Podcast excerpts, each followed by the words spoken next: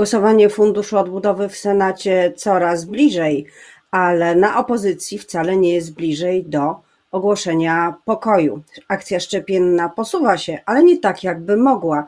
Czy rząd robi wszystko, żeby jak najwięcej Polaków zostało zaszczepionych? O tym już za chwilę. Z moim gościem Zuzanna Dąbrowska w Rzeczy o Polityce. Dzień dobry. Moim gościem jest posłanka Lewicy Anita Kucharska-Dziedzic. Dzień, dzień dobry. Dzień dobry. Zacznijmy od oceny tego, co y, chyba jest najbardziej y, powszechnym problemem, a jednocześnie nadzieją, czyli od y, akcji szczepiennej. Czy można by to robić lepiej? Czy są jakieś trudności i dlaczego tak wielu wciąż Polaków deklaruje, że nie będzie się szczepić albo też ociąga się?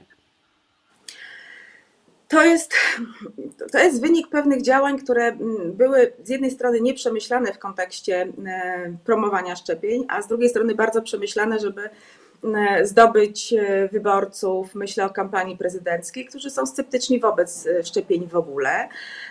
Jak wiadomo, liczba osób, które nie chcą szczepić w żadny, przeciwko żadnym chorobom Polsce rośnie. Już w tej chwili straciliśmy tą zbiorową odporność na odrę a to były szczepienia, które naprawdę mm, ratują życie, bo te powikłania po odrze, które dotykają i pojawia się choroba, zapalenie mózgu, one są zawsze śmiertelne i nie ma na nie lekarstwa.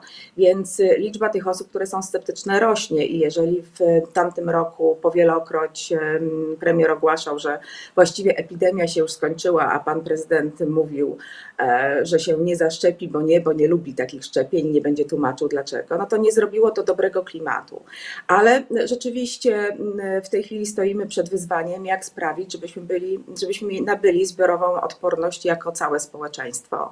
I ze zazdrością patrzymy mm, na takie kraje, w których ten stosunek do szczepień jest życzliwy, które sobie w jakiś sposób już poradziły e, z. A czy, a czy zachęty?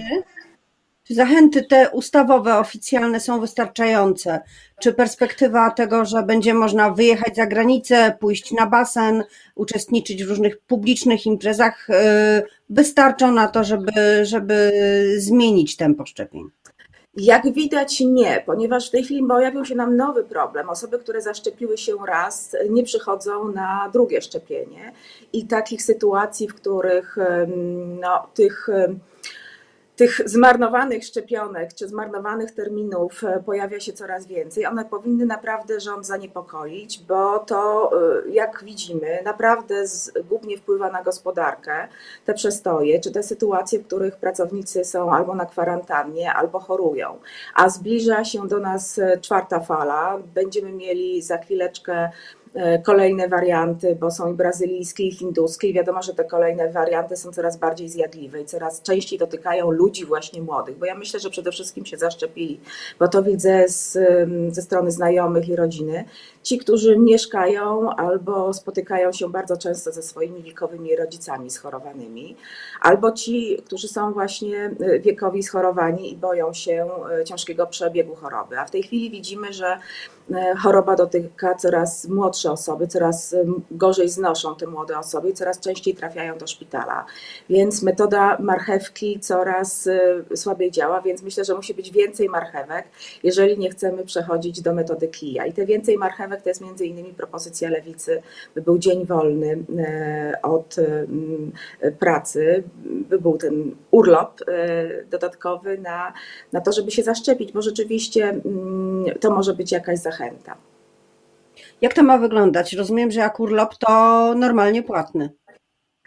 Tak, normalnie płatny i zakładamy, że on się po prostu będzie pracodawcom wszystkim opłacał e, ten dodatkowy urlop, no bo wiadomo, że jeżeli w tym dniu pracownik się zaszczepi, to mm, e, nie będzie ryzyka, że zachoruje bądź że dotknie go kwarantanna, bo na tą kwarantannę wtedy nie pójdzie, kiedy ktoś zachoruje z jego rodziny czy najbliższych, no bo wiadomo, że będzie odporny i to będzie ten długofalowy zysk, ta jedna, jeden dzień straty, ale długofalowy zysk. Poza tym, jeżeli już rząd zapowiedział co nie jest oczywiście złym pomysłem i przyklaskujemy, bo to każdy pomysł jest dobry w tym momencie na to, żeby szczepiły zakłady pracy. No to wiadomo, że jeżeli zakład pracy będzie organizował na swoim terenie szczepienie, no to właściwie skupi się na tym, żeby tym dniu przeprowadzić szczepienie, a nie żeby w tym dniu e, organizować jak najlepiej e, produkcję. To, to są wszystkie pomysły, które sprawiają, że będziemy jako e, społeczeństwo coraz bardziej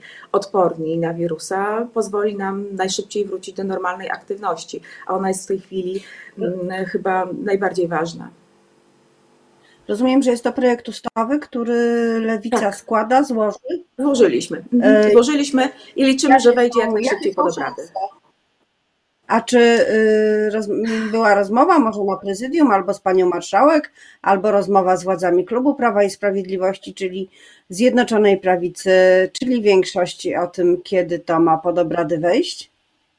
E, jeżeli pojawiają się takie pomysły, jak pomysły lewicowe, no to wiadomo, że kiedy my składamy takie projekty, to, to my zawsze rozmawiamy szukając dla nich większości, szukając życzliwości, dlatego żeby one po prostu weszły pod obrady. To jest normalna praca parlamentarna i możemy mieć tutaj nadzieję, że e, to jest nasz wspólny interes, ponieważ w tej ustawie nie ma absolutnie nic, co byłoby partyjne czy klubowe. To jest ustawa ponadpartyjna, ponadklubowa, ona jest w naszym zbiorowym interesie, więc liczymy na to, że naprawdę życzliwie podejdziemy wszyscy w parlamencie do tego typu pomysłu, czy do tego pomysłu właśnie i e, ta ustawa wejdzie jak najszybciej pod obrady obrady. Ale mm, też się spodziewamy, że być może będzie tak, że ona nie wejdzie pod obrady. Natomiast y, y, Zjednoczona Prawica, rząd Zjednoczonej Prawicy przedstawi własny pomysł za chwileczkę, który będzie analogicznym pomysłem, jak to mają bez zwyczaju. Dobre pomysły bardzo często kopiują i przedstawiają jako własne. Tak może być z ustawami dotyczącymi E, kwestii społecznych, e, szczególnie Zbigniew Ziobro, co jest, może być zaskakujące, uważnie słucha różnych propozycji lewicowych dotyczących e, zmian prawnych. Pani ma, zdaje się, doświadczenie z projektami, które zgłosił pan minister. Tak, oczywiście mam doświadczenie i tutaj pan minister no, niespecjalnie może się pochwalić jakimiś osiągnięciami, bo zarówno kwestie tak zwanej reformy sądownictwa wzbudziły tyle kontrowersji, że rzeczywiście mam problem z samym Europejskim Funduszem Odbudowy, bo e, być może nie dostaniemy tych pieniędzy właśnie dlatego, że łamiemy zasadę praworządności i to będzie naprawdę wtedy e, dramat. E, nie zwiększyło się to, co było szumnie zapowiadane, czyli dostępność do sądów, bo przewlekłość postępowań jest coraz większa ona się przez te lata ministrowania pana ministra Ziobro zwiększyła, więc to absolutnie się nie polepszyło. Więc jedyne, co pan minister od czasu do czasu robi, żeby polepszyć swój e, tak zwany PR, przedstawia pomysły, które złożyły wcześniej czy lewica, czy organizacje pozarządowe. Tak było z mm, ustawą tak izolacyjną, która mm, mówi o natychmiastowej izolacji sprawcy, czyli policja przyjeżdża do domu i zabiera agresywnego człowieka i mówi wynoście od rodziny na te 14 dni, niech się Sprawcę przemocy domowej. Tak, sprawcę przemocy domowej. I e, te, zmiany ustawy o policji, które składaliśmy jeszcze jako organizacje pozarządowe, te propozycje w poprzedniej kadencji. Na początku tej kadencji przedstawił rząd Prawa i Sprawiedliwości, minister Ziobro, aczkolwiek się z nich już w Senacie wycofał po, po przegłosowaniu w Sejmie. W Senacie powiedział, że nie, nie będą głosowali, ale ustawa przeszła, izolację mamy. Jak ona jest realizowana, to mam sporo wątpliwości, ale to myślę temat na kolejną, szerszą rozmowę na ten temat. Natomiast nowelizację, którą przedstawił znów organizacje pozarządowe, bo mówię też tutaj o udziale na przykład Renaty Durdy z Niebieskiej Linii. E, ciężką pracę przeprowadzono w Senacie, żeby znowelizować tę ustawę i w tej chwili ona leży i leży i leży od miesięcy, a ministerstwo zapowiedziało, że przedstawi własną. No i jest tak dokładnie z tymi ustawami, które złożyłam e, dwa miesiące temu ponad już w imieniu klubu Lewicy, czyli zmiana definicji gwałtu. I tutaj pan minister Ziobro zapowiedział w czasie E, sobotniego przedstawiania nowego czy polskiego ładu, e, że będzie zmiana karania za gwałty, że, on jest dla nie, że to jest dla niego bardzo ważne. Natomiast w tej ustawie jest, są dużo ważniejsze kwestie, czyli w tej propozycji lewicy, e, wypracowanego w ramach także takiego porozumienia z organizacjami pozarządowymi, które zajmują się przemocą, przeciwdziałaniem przemocy seksualnej. Myślę tutaj przede wszystkim o Joannie Piotrowskiej czy Danucie Wawrowskiej, która tą ustawę ustawę napisała. Myśmy wskazujemy przede wszystkim na to, że trzeba zmienić zmianę definicji gwałtu, żeby rzeczywiście objąć ściganiem te wszystkie sytuacje, w których nie było zgody. No i pan minister mówi, że będziemy zwiększać kary za gwałt, a to nie o to chodzi w tej ustawie. A druga rzecz, którą skopiował najprawdopodobniej... Przepraszam, ale żebyśmy doprecyzowały. E, to, e, o czym powiedział minister Ziobro, e, to jest właśnie zwiększenie kar, ale nie zmiana definicji de facto ale to nie jest propozycja lewicy, tyle że jest to odpowiedź na propozycję odpowiedź. lewicy. Tak i myślę, że skopiował tutaj pewne zapisy z naszej, e, z naszej propozycji, ponieważ my też mówimy o zmianie karania za gwałty, ale nam przede wszystkim chodziło o zmianę dolnej granicy karalności po to, żeby zgwałcenie stało się zbrodnią, a nie występkiem. No i o tym pan, pan e, minister Ziobro także powiedział, więc sobie wziął co z tej ustawy, co jest dla niego wygodne i co może dobrze sprzedać PR-owo, niekoniecznie to, co polepszy sytuację ofiar przemocy seksualnej. A druga kwestia, która jest skopiowana no, dokładnie, to są tak zwane alimenty natychmiastowe. Myśmy taki projekt też złożyły w połowie marca i te, w tym projekcie jest dokładnie informacja o tym, żeby kwestia uzyskania alimentów nie była kwestią długotrwałego procesu sądowego, w którym trzeba udowadniać wydatki na dziecko. Wiadomo, że jak jest dziecko, to są wydatki, więc chciałyśmy, żeby ten projekt był, żeby można było przystępować do egzekucji komorniczej alimentów na podstawie formularza, który się zgłasza do sądu, który się wypełnia, wystarczy akt urodzenia dziecka, a te alimenty, które w tej procedurze będą w ten sposób wypłacane, żeby mm, one były wyliczane według pewnego algorytmu. I ten projekt no, został właściwie przez pana Ziobrę skopiowany z tego, co powiedział, bo zapowiedział właśnie taką procedurę, właśnie taką ścieżkę i właśnie takie wyliczanie alimentów. Więc najprawdopodobniej to będzie pomysł skopiowany dokładnie z pomysłu lewicy, a nasz projekt gdzieś tam utknie w komisjach i nie będzie procedowany. Praw autorskich przy złożonych w Sejmie nie projektach nie chyba ma. nie ma. Jest, jak mówią jak mówią lewicowcy, copyleft, y, ale no. to chyba dobrze, że w tym jednej że strony w takich sprawach jest kopiowanie.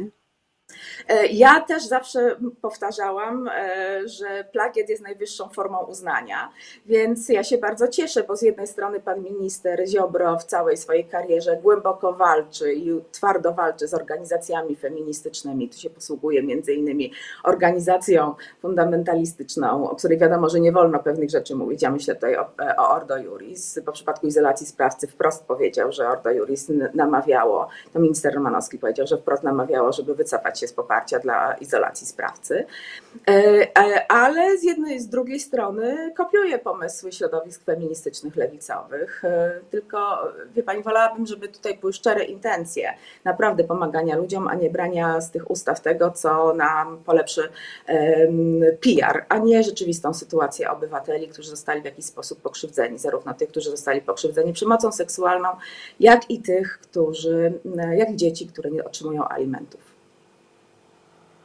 Na koniec w takim razie pytanie polityczne, które też odnosi się do Funduszu Odbudowy, ale jest bardziej generalne i dotyczy właściwie chyba też relacji po, po tej awanturze, która się odbyła e, na opozycji po w Sejmie. Gotowuje preambułę, która ma wyjaśnić wiele rzeczy, między innymi sprawy kontrolowania e, wydatków, będą też, będzie też ustawa wdrożeniowa. Co Pani zdaniem powinno się stać, jeśli Sejm, do którego wróci ustawa senacka po poprawkach, odrzuci te zmiany wprowadzone przez opozycję? Czy znowu będzie tak, że obywatelska będzie nie wolno głosować, a lewica będzie głosować? Czy może jednak wszyscy zagłosują razem albo wszyscy przeciw? Ja myślę, że po, tej, po tych perturbacjach, które były związane z głosowaniami w Sejmie, w samej opozycji czy w samej koalicji obywatelskiej, to widać, że tam się pojawił konflikt, a żaden konflikt w ugrupowaniu, które jest też w opozycji jak lewica, wcale nas e, nie cieszy. I też byśmy sobie życzyli i życzymy sobie i życzymy także opozycyjnemu ugrupowaniu Koalicji Obywatelskiej, żeby nie było większych i kolejnych konfliktów w ich gronie, bo one nie służą tej naszej wielkiej opozycyjnej sprawie. Natomiast co zrobi? No myślę, że dobrze się stało w pewnym sensie, że te awantury były, ponieważ no, myślę, że większość społeczeństwa już odróżnia Europejski Fundusz Odbudowy od Krajowego Planu Odbudowy.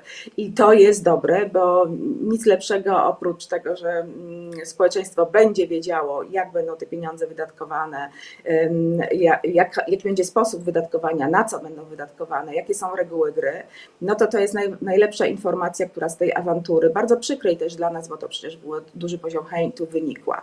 Co się wydarzy w Sejmie, no to zobaczymy. Dla mnie najistotniejsze jest to, co się wydarzyło na forum e, Unii Europejskiej po tych deklaracjach, że będzie się e, Komisja Europejska jednak przyglądać bardzo uważnie realizacji Krajowego Planu Odbudowy i że pewne kwestie są tam zbyt mało e, zwerbalizowane w tym, co rząd przesłał, czyli naprawdę będą się przyglądać temu, o co myśmy wnioskowali, czyli działaniom Komitetu Monitorującego. To jest bardzo dobra wiadomość, bo ona zaprzecza tej narracji, która się pojawiała także po stronie opozycyjnej, że y, Komisja Europejska wcale nie będzie kontrolować tych krajowych planów odbudowy i y, ten fundusz będzie funduszem wyborczym. Otóż nie i bardzo mnie cieszą te deklaracje y, ze strony Komisji Europejskiej, że będzie się tym, tym wydatkom przyglądała i kontrola będzie i będzie zatrzymywanie wydatków, jeżeli będą poprzednie transze źle rozliczane. To jest bardzo dobra wiadomość i możemy mieć nadzieję, że rzeczywiście te środki nam wszystkim dobrze zrobią jako państwu. Za tę dobrą wiadomość na końcu naszej rozmowy bardzo Pani dziękuję. E, gościem Rzeczy o Polityce była posłanka Lewicy Anita Kucharska-Dziedzic. Miłego dnia. Miłego dnia.